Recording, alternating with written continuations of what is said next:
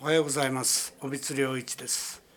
えー、今月はオリジン生化学研究所の前田所長との対談ということでお話ししたいと思っております、えー、前田所長はもう古い付き合いで、えー、私たちあのまあがんのホリスティックな治療っていうといろんなものを使うわけですけどその中にサプリメントの置かれた位置っていうのは決して小さくはないんです。でこの前田所長の開発したサプリメント随分私その恩恵に扱ってきて腐れ縁って言ってはいいですけどあの長い古い付き合いなんですね。でまず今日あの、えー、今話題になってきてるそうなんですけどその人間とその体の中にある常在菌との共生という問題が話題になってると。私たちはそそういうことになると例えばあの風邪をひいてすぐ抗生物質なんか出す先生が昔はいたんですよね。今私風邪の患者さん見てないから分かりませんけどあれでよくお腹の具合悪くする人いましたね。ああいうのもちょっと考えなきゃいけないしそれから腸内細菌層のあの、えー、いい菌と悪い菌とねの比率をよく考えて、えー、そこを整えていくってことが結局腸管免疫なんかにもつながっていくしこれは大非常に大事なことではあると思うんです。ただその他のことになると私もあまりよく知りませんので、まあ、専門の前田所長にですねその辺のところをお話ししていただければと思いますけど。はい、今日はありがとうございます。あのお話をさせていただく機会をいただきまして大変ありがたいと思っております。あの今先生おっしゃいましたその常在菌との共生関係のあたりなんですけど今非常にホットなあの研究課題としてあのクローズアップされてるんですけれどもあのそれのもともとはですねもともとその微生物っていうのはあの培養をしなければその性質はわからないとかですねあの一体どういう系統のものだかわかんないということだったんですが今その遺伝子解説解析ですかねその技術が大変進みましてあのもうどんなとこからでも取ってきてそれが生きてようが死んでようがあのその微生物の、まあ、種類といいましょうかそれをあの特定できるという技術があの急速に発達してきたんですね。でその辺りって今日本が多分あのトップを走ってるんじゃないのかなと思うんですけれどもそういうことから今までそのお腹の中っていうのはブラックボックス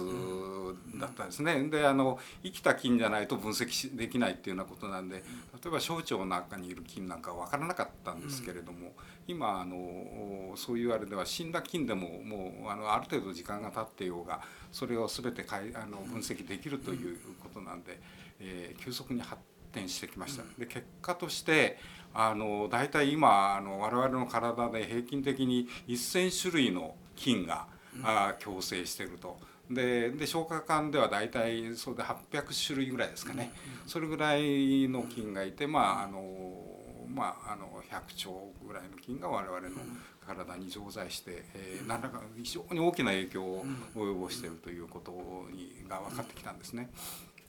そうするとあの別の生き物がね、あの大体あの、えー、100兆っていうと我々の細胞の数と同じぐらいの、えー、数の DNA がですね、あの常在菌としてあの我々の体に今常にこう生きているわけなんですね。そうしますと先生があの今まであのこう言われておりますそのホリスティックな考え方っていうのは心と体を合わせて考えましょうということなんですけどもう一つですねそこに菌の塊というですね一つのもう一つの生物がそこにいてその三位一体といいましょうかそこら辺りをえ考えることもこれあのホリスティックという考え方では大事なんじゃないのかな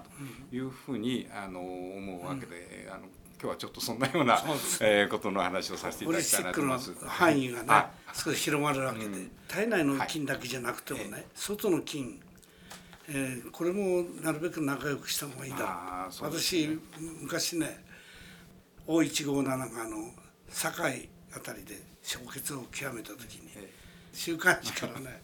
電話かかってきて、えー、ちょっとご意見はだからあの O157 ね目の敵にしてね除菌なんかするからいけないんだっつった、うん、これはやっぱり仲良くして住み分けをしてあんたここにいろと俺はこっちにいるからそういうふうにやった方がいいんだって言ったらああそういうお考えもありますかって言ってボツになりましたねこれは、えー、だけど私はねそういうことだろうと思うんですよ、私子供の頃なんかね手なんか洗ったことなかったですよね。親も手を洗えなんて言わないしだからそういう意味ではあの、悪いというかねあの、まあ、ある面から見ると悪い働きをするんだろうけれども、やっぱりあの例えば健康ということを、あの常常在する菌という中にいてもやっぱり、我々にとってそのポポジティブいいことをしてくれる菌もいれば、もちろんそのそれを守る悪い菌もいる、からまあどっちつかずと言いましょうかね、あの日和見というか、あのいい方につくぞみたいな感じの,、のもいてそれでいてちゃんとして我々の体が、あの一定の方の状態を保っているというようなことではなかろうかなと思いますんで。あのあの腸内のことだけではなくて我々の皮膚であったりあるいは口腔の口の中にいたりですね、あるいは頭の髪の毛なんかにいるかもしれないんだけれども、そういうあの菌のバランスって言いましょうかね。何でもかんでもその菌は殺してしまえみたいなことではあってはいけないなというふうに思うわけですね。であの例えばねあの同じような考えですけど先生はどんなふうにお考えかわからないけれどもあのピロリ菌ってありますね。うん。はいあれだってやっぱり、うん、あの存在する意義があると思うんですけれどもね。あの、ええ、そこの辺りを駆除、徹底的に駆除してっていうのも、まあちょっと、はい、まあ どうだろうかなと思いますね。あまり目の敵にすんだね よくないと思うんですよね。ね、こういう問題もこれからお話し伺いたいと思いますのでまず今日は出だしでこの辺で、えー、終わりにしておきますね。